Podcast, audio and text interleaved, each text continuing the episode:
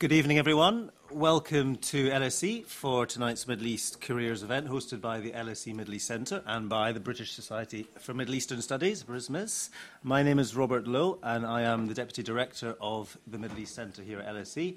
And I'm also the Executive Director of BRISMES, so I welcome you on behalf of both organisations uh, here tonight. Um, we're very grateful to our four speakers, our four panellists, who have kindly agreed to come out this evening to join the event. And we're lucky to have representatives from a variety of sectors to talk about their career experience um, and offer any advice that might be useful to you uh, tonight. Um, I won't introduce them in detail because that's what they're about to do to you themselves. Um, but on my far left, uh, we have Austin Josephs, who's an associate director at Alaco Limited. Next to me is Sylvia uh, Quattrini, who is MENA programs coordinator at Minority Rights Group International. On my right is my colleague Jessica Watkins, who is a researcher at the LSE Middle East Centre. And on the far, far right, we have Alexandra Buccianti, who is Projects Manager, Middle East North Africa at BBC Media Action. So thank you all and welcome. Um, the speakers will each talk for just a short period, up to about five minutes. Um, so we will leave as much time as possible following that for you to ask questions um, of the panel. Um, please put your phones on silence. And I also need to let you know that this lecture is being recorded um, and it will be podcast afterwards.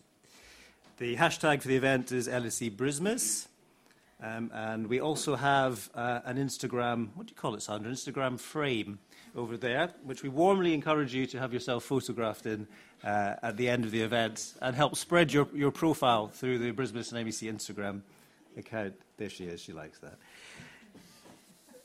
Um, what else do I need to say? Ah, I need to make some announcements on behalf of BRISMES. Now, I appreciate that not many of you will be BRISMES members. A few of you are, which is great. Um, but I need to tell you a little bit more about BRISMES, what the Society does, and what it has coming up. Uh, BRISMES is the UK's premier association for Middle East studies. I think it may also be the UK's only association for Middle East studies, but that's still a good reason to join and get involved. Um, to give you a flavour of some of the things BRISMES does in addition to careers events, we have our annual lecture coming up on the 2nd of March. Uh, that is also in this very theatre, and it will be given by Professor Olivier Roy from the European University Institute in Florence, and he will be speaking on religious radicalisation. Uh, the lecture is free and open to all. Uh, we're currently registering, so please look that one up and come along if you'd like. Then BRISMES's main annual event is its annual conference, which will be this summer, uh, 25 to 28 June, at uh, our friends across the road at King's College London. They'll be hosting the annual conference this year. The subject is New Approaches to Studying the Middle East.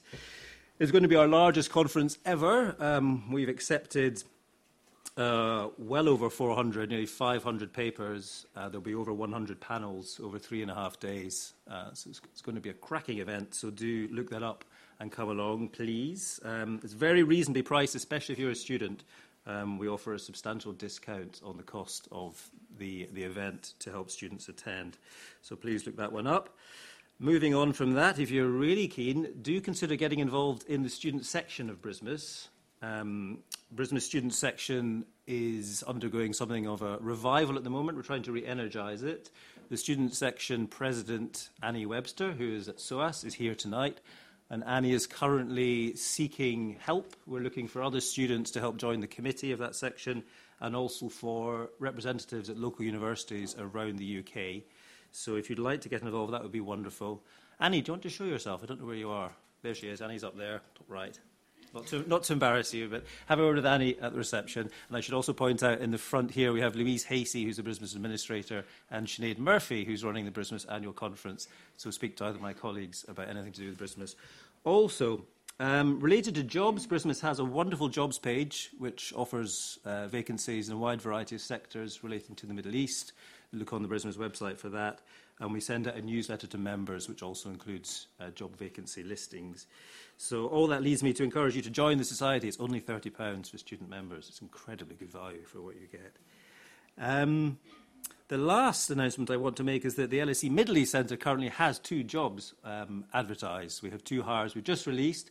If you're interested in working on research projects or in running events, please have a look. Um, both hires are live. The deadline for each is within a few weeks' time Um, but those vacancies are available, so it seemed a good time to, to uh, tout those. Right, I've said enough. I think we'll kick off now by moving into our speakers. Um, we will start with Alexandra. Thank you.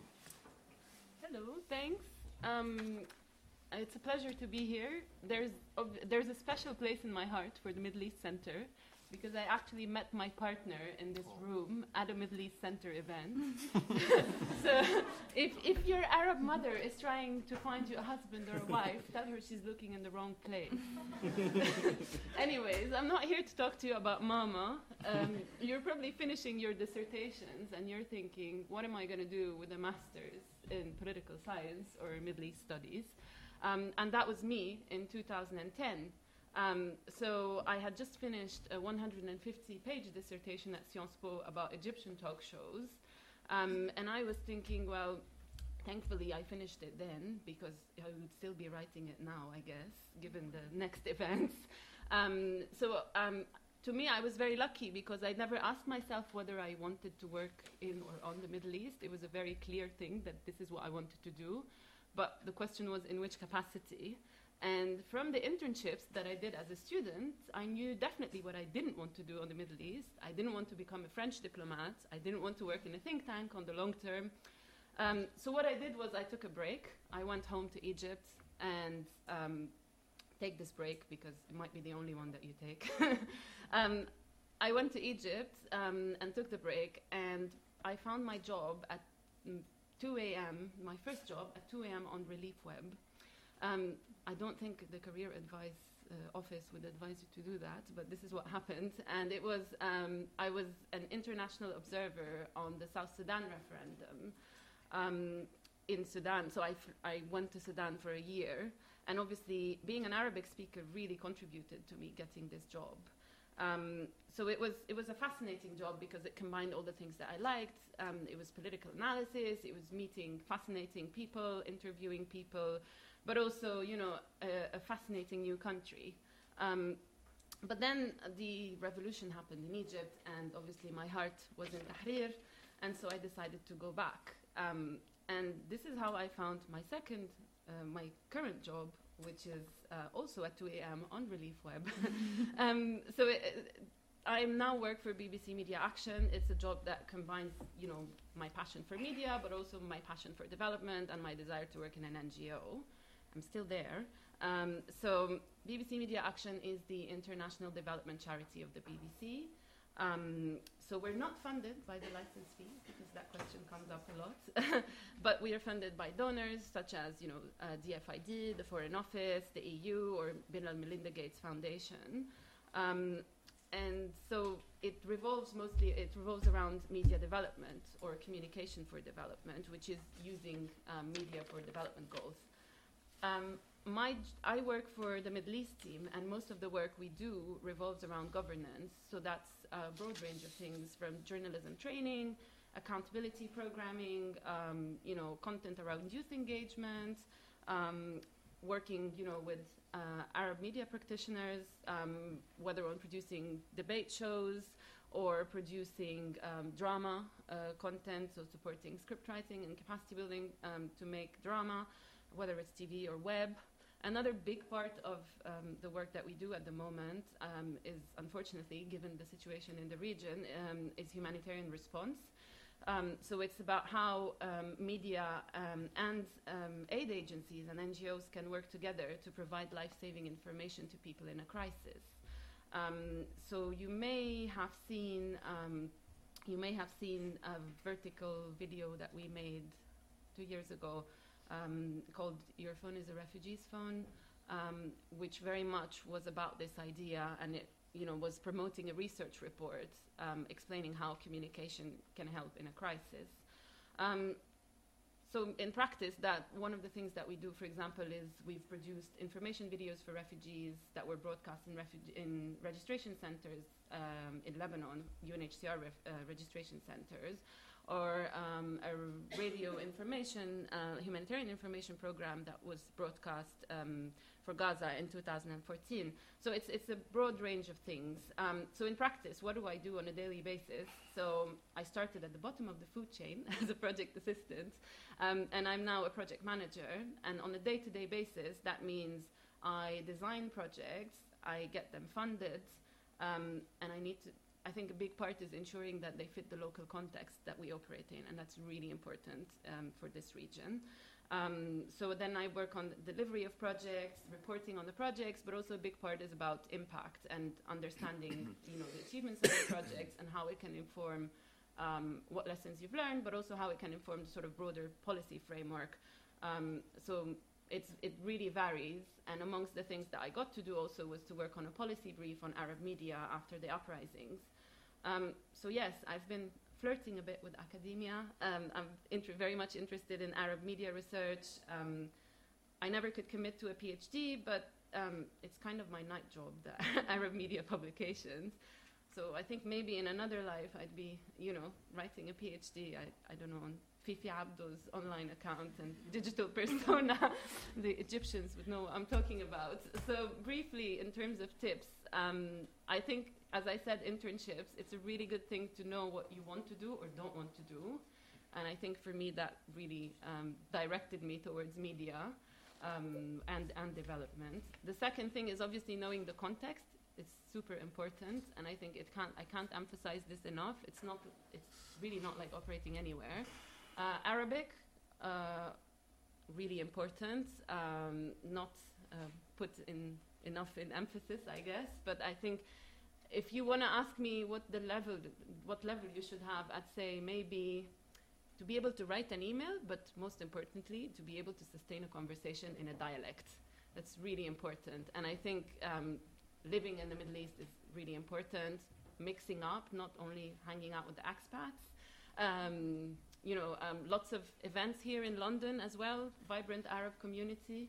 Um, and then I think the last thing is really knowing your audience. Um, I think we, you know, you, there are a lot of people who send out applications without reading the websites of the organizations they are applying for, without reading the job descriptions.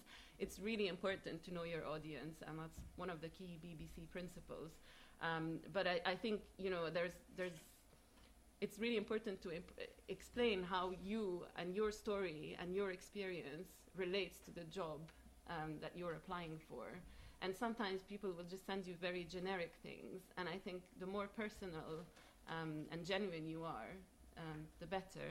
And I guess another thing is don't, uh, I mean, we, we could disagree on this, but to me, I never asked for a job. And I, I feel like it's, it's very much about how you network and who you meet. Um, and being able to not do it, you know, in a very direct, um, give me a job way, but then it works for other people. So I guess um, happy to take questions um, now or later. Feel free. Thank you. Thank you very much. That's very helpful indeed. I'm just going to um, re-emphasize that point that you made there practically about reading the website. We, we do quite a lot of recruitment here. We receive a lot of wonderful applications from very talented people, but it's astonishing how few go on our website and connect their application to the work we're doing. It's very simple. It's incredibly effective if you do pick out a few things that your prospective employer is running and show serious personal interest in some of that activity. So many applications are strong but generic, and the generic ones don't, don't move forward at all. So that's a very, very useful, practical, and powerful point. Thank you. Jessica, please. Hi, so thank you very much again for inviting me to talk about myself, which I probably do enough of anyway, but I brought some notes as a reminder in case I forget what I've done in my life. But um, so I am, as Bob said, I'm, i work at the Middle East Centre and I'm uh, a research officer, um, which is essentially a postdoc position. Um, and I've been there for six months. Um, I was hired to work on uh, a project funded by the Department for International Development. Uh, it's a three-year project looking at uh, drivers of conflict in, in, the Middle East, which is a mammoth project. Um, uh, so I, I, wanted to say a bit about how I got to where I am now. I've had a few jobs in both policy and academia, so I, have kind of seen it from both sides, and it's been a bit of a windy road. But um, I started out uh, doing a, a, undergrad BA in um, Middle Eastern Studies, or it's it's actually Oriental Studies when I did it at uh, Cambridge University.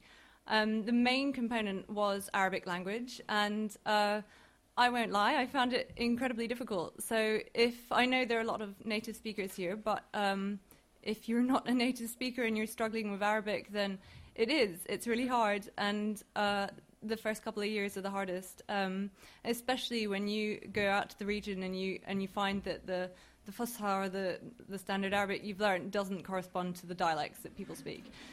But um, it's worth it. Stick with it, and um, and you kind of reach a point where you, you suddenly realise that you can actually talk, and that's an amazing feeling.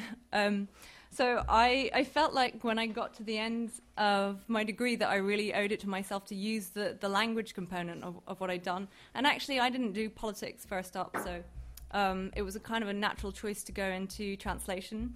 So I had um, a translation job for the civil service. Um, and one of my first jobs was as a translator and interpreter for um, the British Army in, in southern Iraq. Um, I was, I guess, quite naive about politics at, at that stage and whole, this whole idea of, of, state building, and, and there I was in the middle of it. Um, it was really an eye opener, and I ended up um, being not not only doing translating, but being being a note taker for the commanding officer there, which doesn't sound very illustrious, but it was quite a, it was kind of a fly on the wall position where I, I got to um, meet a lot of the, the leading Iraqi politicians in southern Iraq and the heads of the security sector and it really informed what what I wanted to do next. Um, and I did want to get into policy after that. So um, I, uh, after a couple of years, I found a job at uh, the Rand Corporation in the States. Um, I worked there for uh, two and a half years as a, a research assistant. Um, they Rand, you probably have heard of. It's uh, one of the biggest. Um, I think it is the biggest uh, non-profit um, think tank in the States, and they have uh, over 1,500 employees. There's a huge spectrum of political views, uh, but their main clients are US government agencies and some uh, private endowments. Um, so I was hired specifically to work on security sector reform in Iraq. Um, but the way it works at RAND is once you're in, you kind of network to get on different projects. So um, I ended up working on, on quite a few Middle East related projects and also a couple of other non Middle East projects. Um, and again, networking internally is key, and they have offices in Santa Monica but also in um, DC, right next to the Pentagon. Um, and also, they have a branch here in Cambridge and uh, one in Brussels. So uh, I, I love that job actually. It was uh, it was great, but um, in order to progress, um, they, they advised um, that a PhD was a good thing to get, and I got funding to come back to the UK. Got funding from the Economic and Social Research Council to um, do a PhD at, at, the War Studies Department at King's. Um, my PhD was on civil policing in Jordan, and it really was informed by my experience in Iraq. So I did it in Jordan because of access issues, but um, it was it was something that some people go straight on from their masters onto onto their PhD, or, or they have a very clear idea of what they want to do intellectually. For me, I really didn't. I wouldn't have done the PhD had had it not been for where I'd been working and, and the projects I'd worked on at Rand. Um, so it led on quite naturally for me. Um, so towards the end of my PhD, I uh, was pregnant, and so I finished my PhD, and um, I had two children in quick succession. Um, and this is my first job, uh, having come back from um, having my two kids. So my husband's at home looking after my two kids, um, and um, I'm really happy to be where I'm at now. And it, so it wasn't an immediate uh, decision to come into academia. Now I feel that I'm quite focused. I know where I want to go next. But for me, I, it was you know, everyone will tell you there are, there are a lot of ways to get to the same place, and I maybe took the scenic route rather than the, the fast track. But um, I, I've seen, I, have enjoyed all of my jobs actually, um, and So if you have any questions just about, I'm not going to offer any tips at this stage, but if you want to ask about um, just the mixture of uh, working for academic or policy spheres, uh, or coming back to work after you've had kids or had parental leave, because I don't think we talk about that enough. So, um, or anything else that takes your fancy. Thank you, Jess. That's very helpful indeed. Wonderful. Sylvia, Yeah, carry on. sure. Thank you. Hi, everyone. Uh, thank you for inviting me. Uh, just to quickly understand, how many of you are postgrad? Are you all postgraduate? Okay, most of you. Wonderful. So I guess you also have already some working experience. Uh, as you were mentioning, I think one good thing is to uh, have a moment between uh, a master and a PhD, or sometimes even from undergraduates and uh, you know postgraduate study, to go and like travel in the Middle East.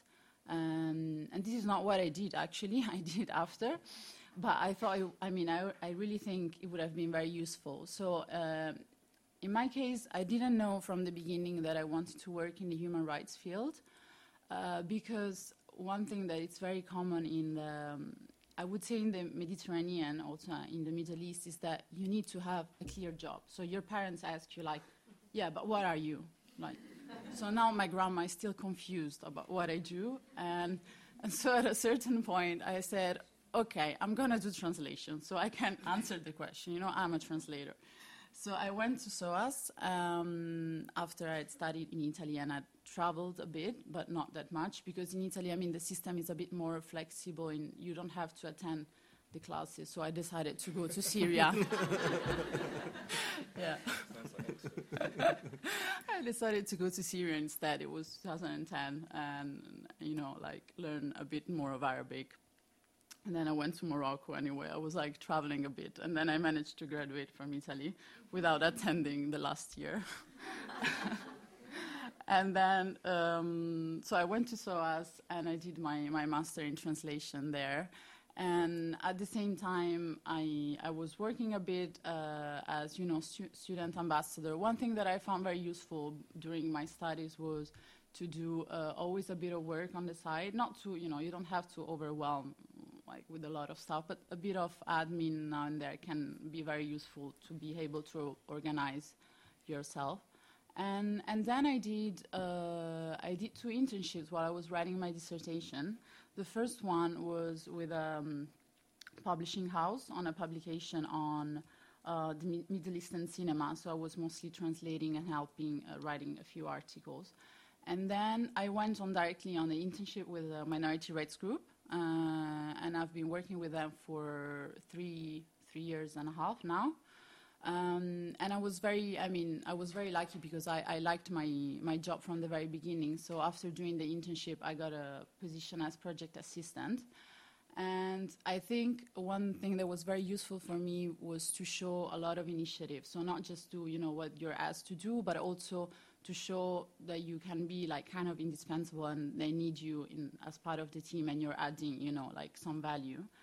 And when I got the project assistant position, um, then I went to Tunisia, where I spent uh, three years.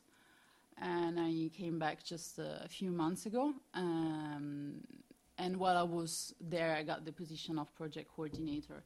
So um, I was, I mean, I was lucky because I got the, the trust of my team to be able to grow uh, quite fast. Um, and I mean, mm, what I do in my daily job, uh, well, first of all, Minority Rights Group works on defending the rights of ethnic, religious, and linguistic minorities all over the world. But me, in particular, I work with minorities in the Middle East and North Africa. And uh, we do quite a lot of advocacy at the UN level. So one thing that is very important for us is to basically train uh, activists from the region on advo- advo- advocacy skills, UN mechanisms, um, and basically uh, after the training, we also help them go to the UN uh, key events. So, for example, I don't know if uh, some of you know uh, Nadia Murad. She is a Yazidi activist who's now working with uh, Amal Clooney. Uh, but like a few years ago, we helped her go to to a forum on minority issues at the UN. So she's one of the, the, the famous examples, but we do this uh, on ongoing basis with, uh, with many activists. Um, and then, I mean, we do uh, also some publications on minority situation, you know, in, uh, in different countries of the world. And also, I mean, we, we work a lot with partners on the ground. So the previous project I was working on, we, had, we were using mostly art to raise awareness about discrimination against minorities. So we worked with, uh, also with artists, uh, as long as with, you know, also with, um, with minority activists to do uh, theater, uh, on the topic of, of discrimination. So, I mean, a lot of different activities depending also on funding. So, of course, I also help writing proposals for donors. Um, and yeah, I mean, like my my main advice is also uh, very similar to what Alexandra said before about uh, knowing the language. If you already know that you're particularly interested in, in one country, then you know just pick that dialect. Uh, but otherwise, I mean, you have to go through Fusha. There's not much you can do about it. I'm sorry. But like in my case, I spent so much time studying it, and at the end of the day, I speak Tunisian because no one speaks Fusha. So if you know that you're interested in one country, just go for that dialect. To be honest, and um, and also spend time there. Like spend time not just as a student, uh, because you will end up spending time with other students uh, which is also nice, of course, but uh, spend time with the people because it really gives you an idea of what is the situation on the ground. There are many things that you can't study, uh, but that you can just discover yourself when, when you're there. Mm-hmm. Um, yeah, and be be proactive. I mean, uh, really uh, be a bit creative. Not, I mean, this, if this means looking out for a job at 2 a.m. in the morning, that's fine. Or you know, go and talk to people. Um, you, I think in my case, I didn't figure out immediately what I wanted to, to do, and I'm, I'm still kind of thinking about it. It's not, uh, I mean, the beauty of the fact of, you know, studying Middle Eastern studies or politics is that can give you like uh, a set of skills that you can use in different sectors, which I think that's great. Thank you. Super. Thank you very much, Sylvia. And lastly, Austin, please. Well, first, thanks for inviting me to participate in the panel. Um, Second, um, an apology in case I lose my train of thought. Um, I've got a four-week-old daughter at home, and we don't get much paternity leave in the, in the private sector. Oh um, so, careers in the Middle East and my career in the Middle East. Well, I've been involved in the Middle East in kind of various different ways for nearly 15 years. I started um, actually after I was an undergraduate. I did an intensive course in Arabic um, at SOAS and started visiting uh, the region and taking internships. Um, I've also been involved in it as, a, as later on as a graduate student in the US. Um, professionally, um, I spent nearly five years in Qatar working for the Al Jazeera network.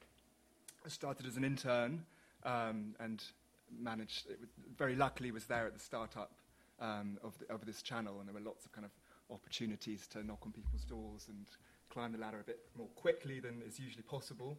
Um, so I ended up kind of producing and, and directing uh, current affairs programs.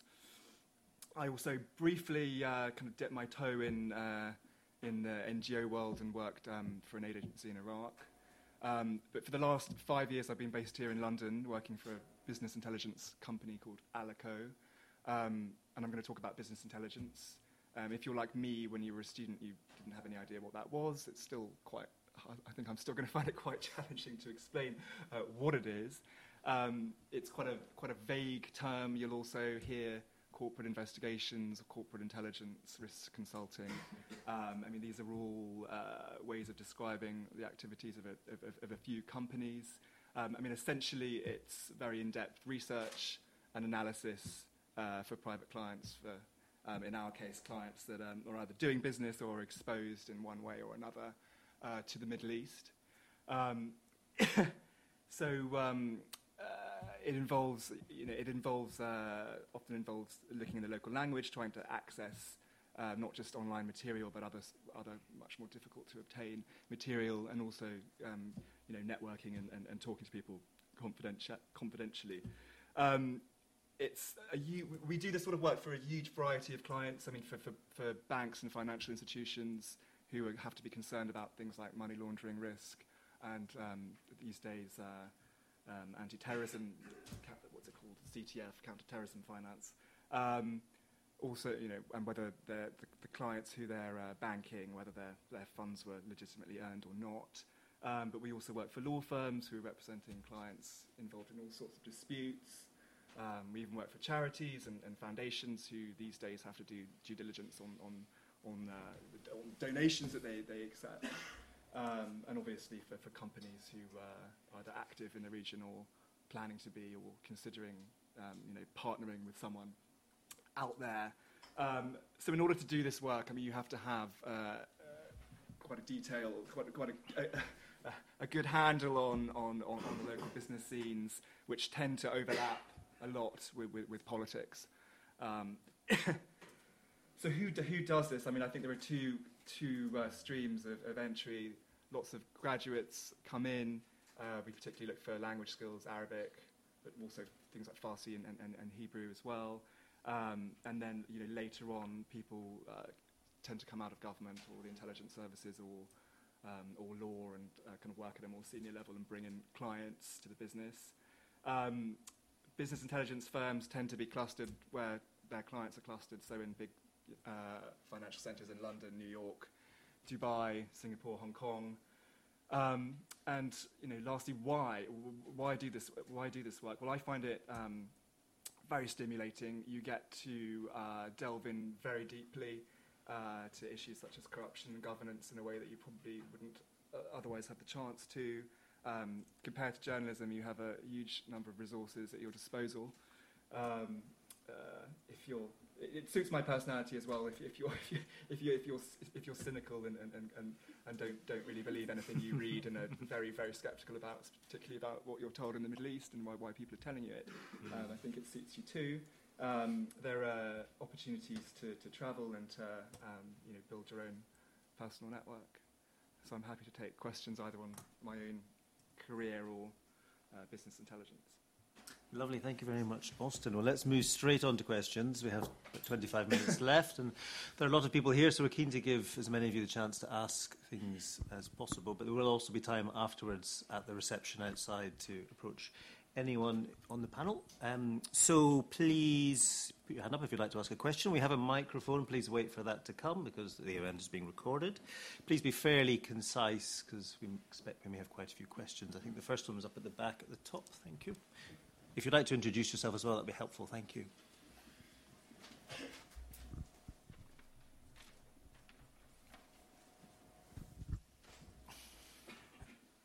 Um, my name is Hakon. I'm a postgrad at King's College London, Middle Eastern Studies.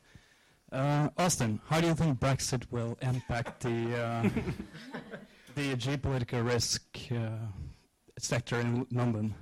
Um, well, obviously, that's something we uh, we do think of. I mean, I think um, uh, we already now work for loads of clients in Europe and and and and, and uh, most of our and um, all over the world. And I think you know London will still continue to be a kind of hub for that kind of you know an, analytical work because of the universities, because of the you know international people here. So sure, some of our clients might move some of their operations to to Frankfurt, but I don't think that necessarily will mean the work will dry up for political risk or business intelligence. Thank you. Next question is here.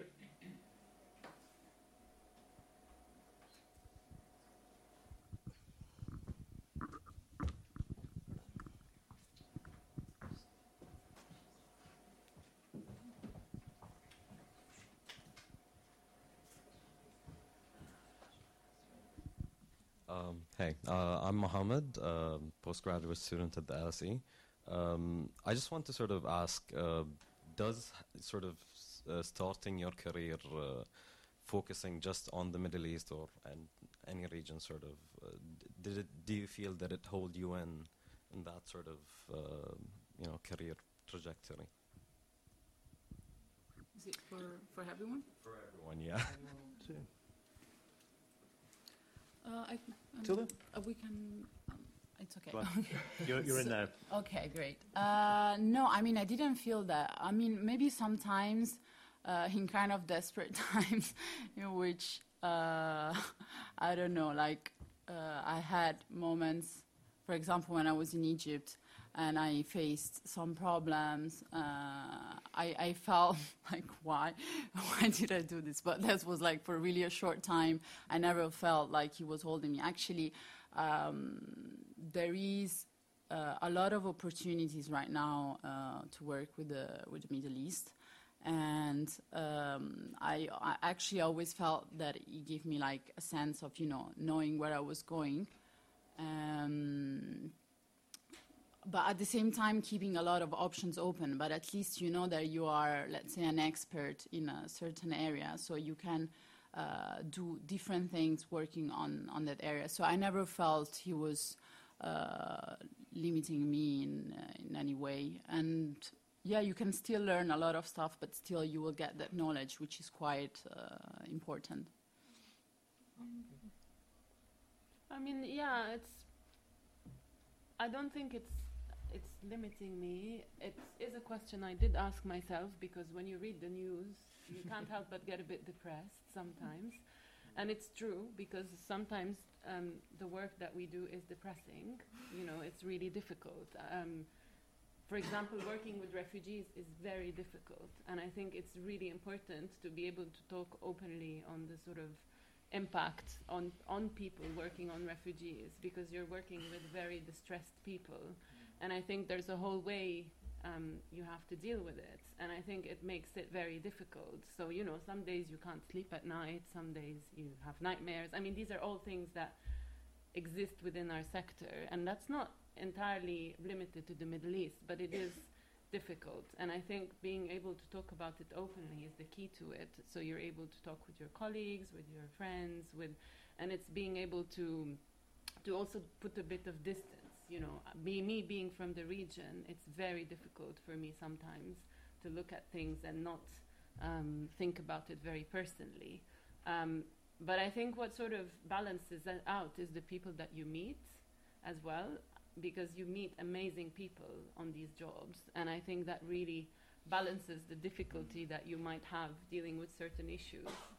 So I think for me it was it's kind of a part of my identity. So I didn't really ask myself the question. I think I would I would feel um, a bit cut off working on something else. But then I know that people from the Middle East sometimes uh, willingly choose to work on something else because they don't want to think about things that they find negative in their own countries. So I guess it's it's a sort of balance that you have to find um, yourself, really.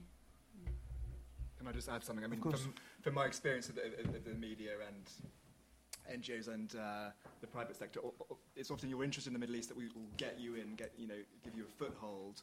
But uh, you know, very often, uh, if, if you, once you become a staff member of a media organisation, I mean, if you're, it's a, it's a, and you're, you show that you're, you're good. I mean, you, you, you'll end up being posted, whether you like it or not, somewhere outside the region. I mean, I think the same, the same thing is the case um, in, the, in, in, the NGO world. It's, it's really about you know, the skill, not, not the place, although obviously uh, things like Arabic and knowledge of the region will help you get, get those jobs. So I don't think it's something that you need to, you don't need to worry that if you're going down this track that you'll, you know, you will necessarily always uh, only have to work there. Thank you. We have a question in the front row here. Yes, hi, thank you. Um, I'm Megan. I just recently finished my postgrad at SOAS, um, and I had a question about the language skills. So you all mentioned the importance of, you know, um, intensive Arabic, maybe picking a dialect.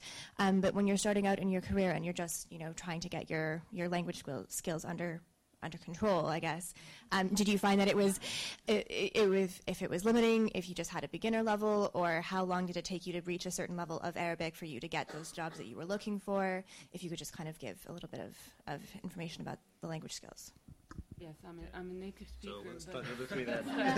let's have the other three of this. I mean, I think it, like, Arabic is like a lifelong, it's a lifelong thing, right? So, especially if, you, if you're if you're a Westerner, there's only you know a very small number of people you'll, enc- you'll, you'll encounter who really master um, both the formal language and, and, and dialects.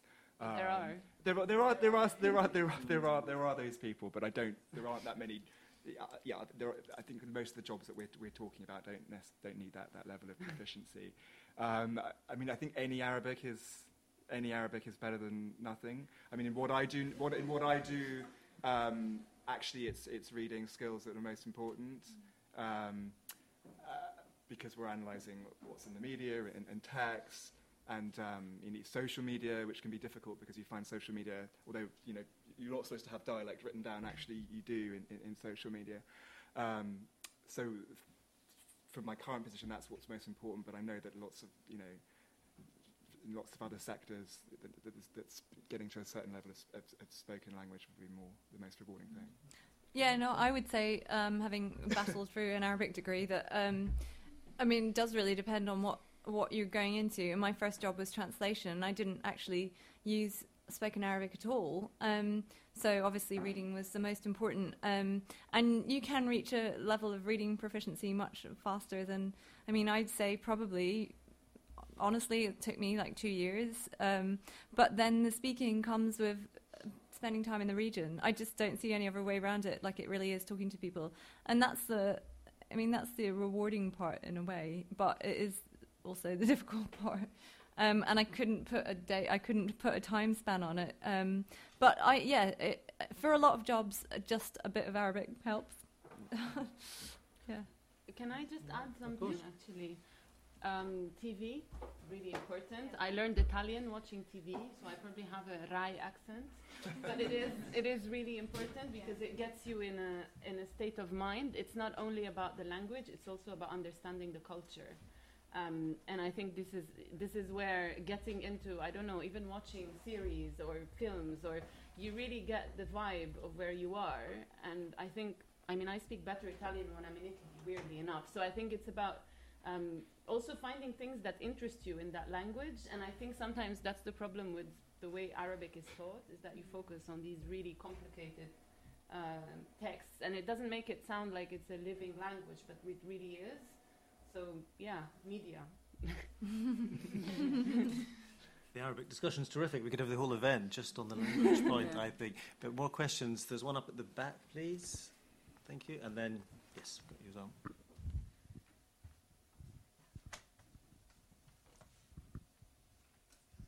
Hi, my name is Daniela. I recently graduated from postgrad at KCL. Um, I just wanted advice on finding research roles when you only have an MA, and um, is it really necessary to get a PhD? Do you, what do you mean by research roles? Uh, Do you have an idea where? well, for example, I mean, similar to something Jessica does. Yeah. Very good. Over to you. Uh, So, I mean, and do you mean specifically in academia or, or research in like policy think tanks? Or yeah, I mean, uh, research for NGOs or things like that, Yeah. as well as uh, academia. Um, no, I think that uh, I- I still think it is becoming a more and more competitive market. That's true, but um, certainly if you're outside of academia and NGOs and um, policy think tanks, uh, yeah, I, most kind of junior level they wouldn't definitely not expect you to have a PhD. Um, I I went to Rand with uh, I had a master's actually, but a, a lot of people there in junior research assistant positions didn't have that; they just had BA. Um, so uh, yeah, it's um, in academia. I think uh, it, it's a tough market, but again, there are there are opportunities. Yeah, I don't. Bob can probably say something about that. Um, I worked at Chatham House for nine years for their Middle East programme, and few researchers there have PhDs. There are some, but it's definitely not a prerequisite. There are other skills which are more important to getting yourself in to do research in a think tank like Chatham House or some of the other ones um, around. In, in a university research centre, it, it's much tougher. Um, in, in our centre here at LSE, to conduct research, you need a PhD. There are research assistant positions which do involve research, but they tend to be short term or hourly paid and quite insecure. Um, and they tend to be a stepping stone for someone who's going on to a PhD and then will develop further.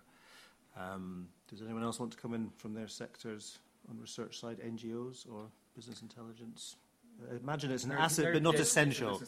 in, in NGOs, I think a really key area is sort of M&E, so evaluating projects, um, and that um, it, unless you're doing something very specific, such as uh, you know leading an operation, uh, quan- quantitative for ex- or quantitative research in an organization or qualitative research in an organization, so advising on methodology, then in that case you'd need a PhD. Um, although there are people who have done it without. Um, but if you are in uh, research officer, research manager positions, I think there's a lot of focus also on the sort of more project management side of research, so being able to use resources. Um, and then also understanding the research methodology, and that Mm. not everyone has a PhD, so it's not a prerequisite. Next question, just a couple rows down. Thank you. If you put your hand up so you can be spotted just a little higher. Sorry. Oh, well, we'll take you after. Yeah, please go ahead. Yeah, don't worry. We'll, on you go. On you go. We'll roll it. Um, hi, my name's Yasmin. Um, so I'm a postgraduate here at LSE. Um, I wanted to ask, what's your advice for um, people that haven't had much work experience, not nec- uh, like in the Middle East kind of sector, um, to s- kind of get started, get your get your footed in that sector? What's your advice for that? In, in which sector in general you refer? In general? Uh, I was thinking mostly of um, like think tanks, that kind of thing. Um, so my question is mostly directed at uh, Jessica. If you have any insight. Um, well, I mean, I personally, when I went to RAND, I was I was hired for my Middle East um, expertise. But RAND is actually quite a good example of where there is quite a lot of uh, opp- chance for, for kind of horizontal lateral movement um, because the way it works, they have um, so many uh, ongoing projects that you're kind of expected to negotiate your way into. Um, and that is about people skills. It really is. And actually, it's something that I improved at, but I, I could have done a lot better. But I, I, um, you know, I realized that my kind of long-term job security was tied to branching out. Um, so you could do it the other way around and go in with what you've got, whatever your area of expertise is, and then um, there.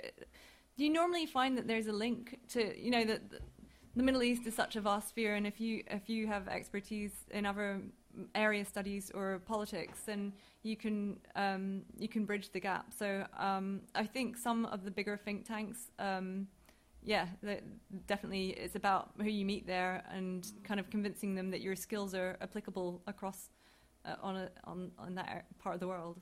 So, yeah. I think we could add link to something Sylvia said about getting into an organisation. You were started as an intern and Mhm. proved yourself, and they got to know you. So you don't have to go in at the role you necessarily want. Obviously, inter- internships are one route, but you could join an organisation to to run events or to do fundraising or to do any number of things, especially in the think tank or policy world, and then transfer over after a couple of years when, when they know how good you are and, and see your skills. There are a lot of people in think tank world who don't necessarily enter the organisation with massive background in their what becomes their field. You can develop it in the organisation once they know how brilliant you are and they want to keep you. You carry on. Uh, we should move on to gentleman behind you. Yes, please. Hi, so it's uh, another question for Jessica uh, about your popular, uh, work as a translator. Um, could you tell me a bit about what that was like? And also, did you need anything other than just knowledge of Arabic, like a, a qualification or? Um, no, actually, I was hired. Uh, so I worked for um, GCHQ, which is Government Communication Headquarters. So, um, and uh, they were, but I mean, I'm being open about this because they hired, and they still do quite openly. Um, they hire. Uh, they went. They had a milk grant. They had a. They had a stand at the careers fair, and they were recruiting uh, graduates. Um, and they didn't require any kind of translation degree. If you work for through an agency as a freelance translation, then and if you, yes, you almost definitely do because if you don't have a, a, a certificate from the chartered uh, institute for translation, then you might find some work, but it's poorly paid and um, yeah. So the uh, within the civil service, no, you don't necessarily. But um, if you want to work as a freelancer, yes. Sylvia, you, ch- you took a master's in translation. Yeah, I Wh- took why? a master in translation. Um, yeah, it was because I felt that you know if you wanted to work as a translator, you need. I mean, it depends on the um, which kind of translation you wanted to do, but. Uh, generally speaking, yeah, if you work for an agency, they will definitely ask you for at least a certificate, not necessarily a master, but like some courses in in translation. And um, then in my course in particular, we also worked a lot on um translation technology, which is something that you definitely need if you're working on more, let's say, kind of commercial types of text, which is not what I wanted to do anyway. But uh, let's say if you want to translate like uh, i don't know literature for example maybe i don't know you need like a specific just course on literary translation uh, or if you want to just work on legal translation, then you can just do a course on that. But I, I would recommend to do not necessarily a master, but if you're interested, like look for the type of work that you, you may want to do and just do maybe an intensive course on that. Thank you very much. We have a few minutes left. Anyone else with a question who's not been? Please, over there. Thank you. Thank you. Uh, my name is Angelina. I'm a postgrad at Birkbeck, and you've spoken quite a lot about the importance of uh, doing internships and traveling. Now, can you give advice to the people who are in employment who do something not necessarily related to the Middle East, but who would like to be doing something similar to uh, what you are currently involved in? And that's the question for all of you. Thank you. What, what do you mean? Okay, basically, to the actually got a people who, can- yeah, who can't really afford to go traveling and can't afford to do internships because they need to pay bills. Um, yes, they do have degrees, but they don't have relevant work experience. This is to put it like in a very sad way. Yeah, so you mean evening classes, going to Birkbeck, something like that, or taking taking Arabic classes? Yeah, it's tough. Well, Any advice, thoughts? Uh, I mean, I would say um, when I applied for my um, for my first job at the BBC, my cover letter was very genuine, um, and I said, I know that I'm lacking the years of experience that you require for this job. Um, and I think I got an automatic reply and thought, ah, I shouldn't have put this. like the fastest rejection I've ever received. But then my application was passed on because people actually read the letter and thought, ah, the research that you've done is interesting. Um, you actually um, know, I, I knew about Arab media, so that was relevant for the p- position I was applying for. But I had done it as a researcher, doing my master's, not necessarily as um, um, a professional. And I think um, in that case, uh, in, in the case of that job, that was more important than having the years of experience. Um, so I think it's really about um, finding within your past experience as well as a, a volunteer or you know in the, the what you studied, in things that you wrote, things that are relevant to the position. Because in the end, I didn't do a project management degree, for example. Some people have project management qualifications, but it is something that once you start as a at the Mm. bottom of the food chain, may I say, you um, progress. But uh, definitely, the financial aspect of things is really important, especially in a city like London. And unfortunately, in the NGO world, it doesn't get better, if I may say. Um, you know, my mom visits, when she visits me, she always asks me when I'm going to get a flat of my own. and I always say, well, in the NGO world, I doubt. So I think, you know, it's, it is, I think it's about making the balance of um, your financial uh, obligations, but also what you want to do. Um, Okay. On the basis of that rather downbeat assessment, you probably want to be looking at career in business intelligence. Um, you know, I would just say that to, to advise you to make the most of, of London because I mean, London, you know, it, it's probably not a not very many better cities outside the Middle East to learn about the Middle East than, than in London. I mean, when I first became interested, when I did an internship at an organisation I don't think exists anymore, but called, called Arab Media Watch, and I also work for a Syrian o- o- organisation. So I mean, you can you, you can network here. You can there. Are, there, there are lots of lots of lots of ways of kind of, uh, uh, uh, of gaining relationships here that will kind of t- take you uh, to the region eventually. So that that would be my Yeah, go, go to events, exactly. network, talk to people, just impress them uh, about how much you want to do this. Uh, as Alexandra said, in, in an application, be honest. It's very disarming for a, a recruiter to read a very honest cover letter like yours. It's very refreshing as well. But if you can convince them of the sincerity of your interest, or you keep coming back, you're persistent, often it can pay off. So, yeah, don't give up. Any other couple more we've got time for? There's one at the this side here. If anyone else would like to, to ask a question, please show your hand now, or we'll close it down. And then one there. Thank you. Do you want to? Yeah, you can.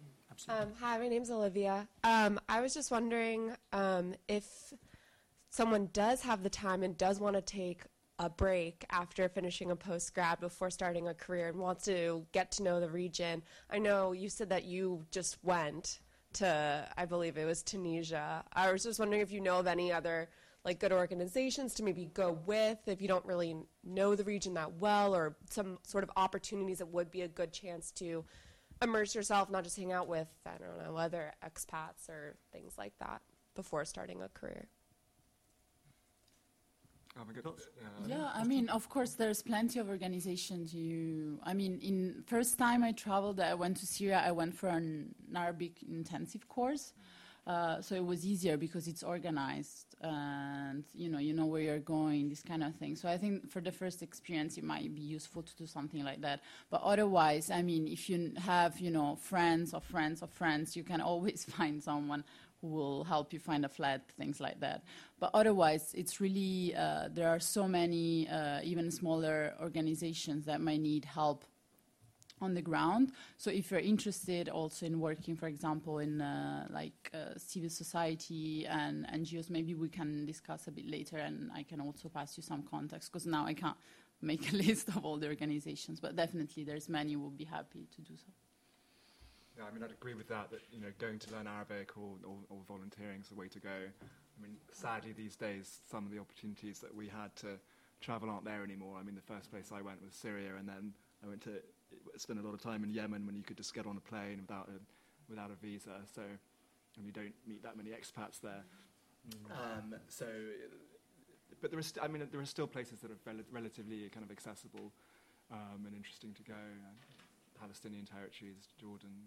Um, but yeah, I think volunteering or learning Arabic. Thank you. There's a question just in front here. Yes, thank you. Uh, hi, I'm Ewan. Um, this is for Austin. Obviously, your your career is kind of at the intersection of business and politics, and I was just wondering how important is it to have a knowledge of markets and you know economics and business itself, other than just this kind of political expertise? No, that's a good question. I didn't when I when I started doing this kind of work. To be honest, I didn't have very much. I, I didn't have very much knowledge of, of, of business or economics. I mean, what we we do, we look at all the kind of risks that are not and all the information that's not financial information. I mean, there are there are specialists that you know, au- auditors and investigators who who, who hoover up numbers. We don't we don't look at that sort of thing. But we do look at businesses, and you do you know you do have to develop and learn the vocabulary and, and understand about corporate structures and, and, and, and things like that. But you, you tend to be able to do that on the job. So I don't think it's something that you you need to uh, you know unduly worry about before going in that direction. Thanks, Austin. And finally, in the front here, just pass the mic down. Thanks. Yeah. Good evening. Um, hi, guys. Uh, I feel I'm a, a slight gatecrasher here in the sense that um, I'm not looking for a job. I, am here to assess people to see interest in jobs that we have. If I just introduce you, mind? no, please. Uh, hello, everybody. welcome. Sorry. Uh, my name's Joseph Hayek. I work for Kantar Public Consulting, which is part of the WPP group. Um, we are in the pro- it's quite a new brand of WPP, and we are um, in the process of setting up Kantar Public Middle East and Kantar Public Consulting Middle East. Um, I am a fellow of BRISMES, if it. Well which is uh, when I told my boss about this event and said, I think maybe one of us should go down here. Um, he said, Yeah, great, get down. So, um, Thank you, Joseph. um, but basically, I just want to say, uh, these very wise people, I am here. Should you be interested, we are looking for people. Um, you are.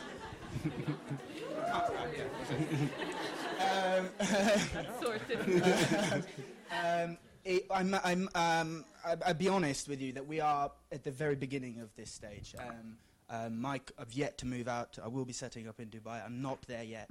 Um, but we are. This is things that are happening, and we're very keen to get moving. So if you do want to talk to me afterwards, uh, and then perhaps I think Yeah, that'll be better. that's Um, okay. Lovely, thank you. There you are, direct pitch. We didn't expect that on the night. I think I should also say that there are a couple of colleagues here from ATKIS, um, which is a design, engineering, and project management consultancy. We have Dean and Andrea who are here. I think they're happy to be approached as well afterwards at the reception if you're interested in the work ATKIS do. They have a lot of offices in the region. Do you want to say a quick word? Thank you. So conflict analysis, development, uh, counter-violent extremism, lots of really interesting work like that. Do a lot of work in the region. Happy to speak afterwards. So there you are. You have two targets at the drinks reception. Do please stay on for a drink. Uh, it's just outside. Thank you so much to our speakers, Austin, Sylvia, Jessica, Alexander. We're very grateful. Thank you for coming.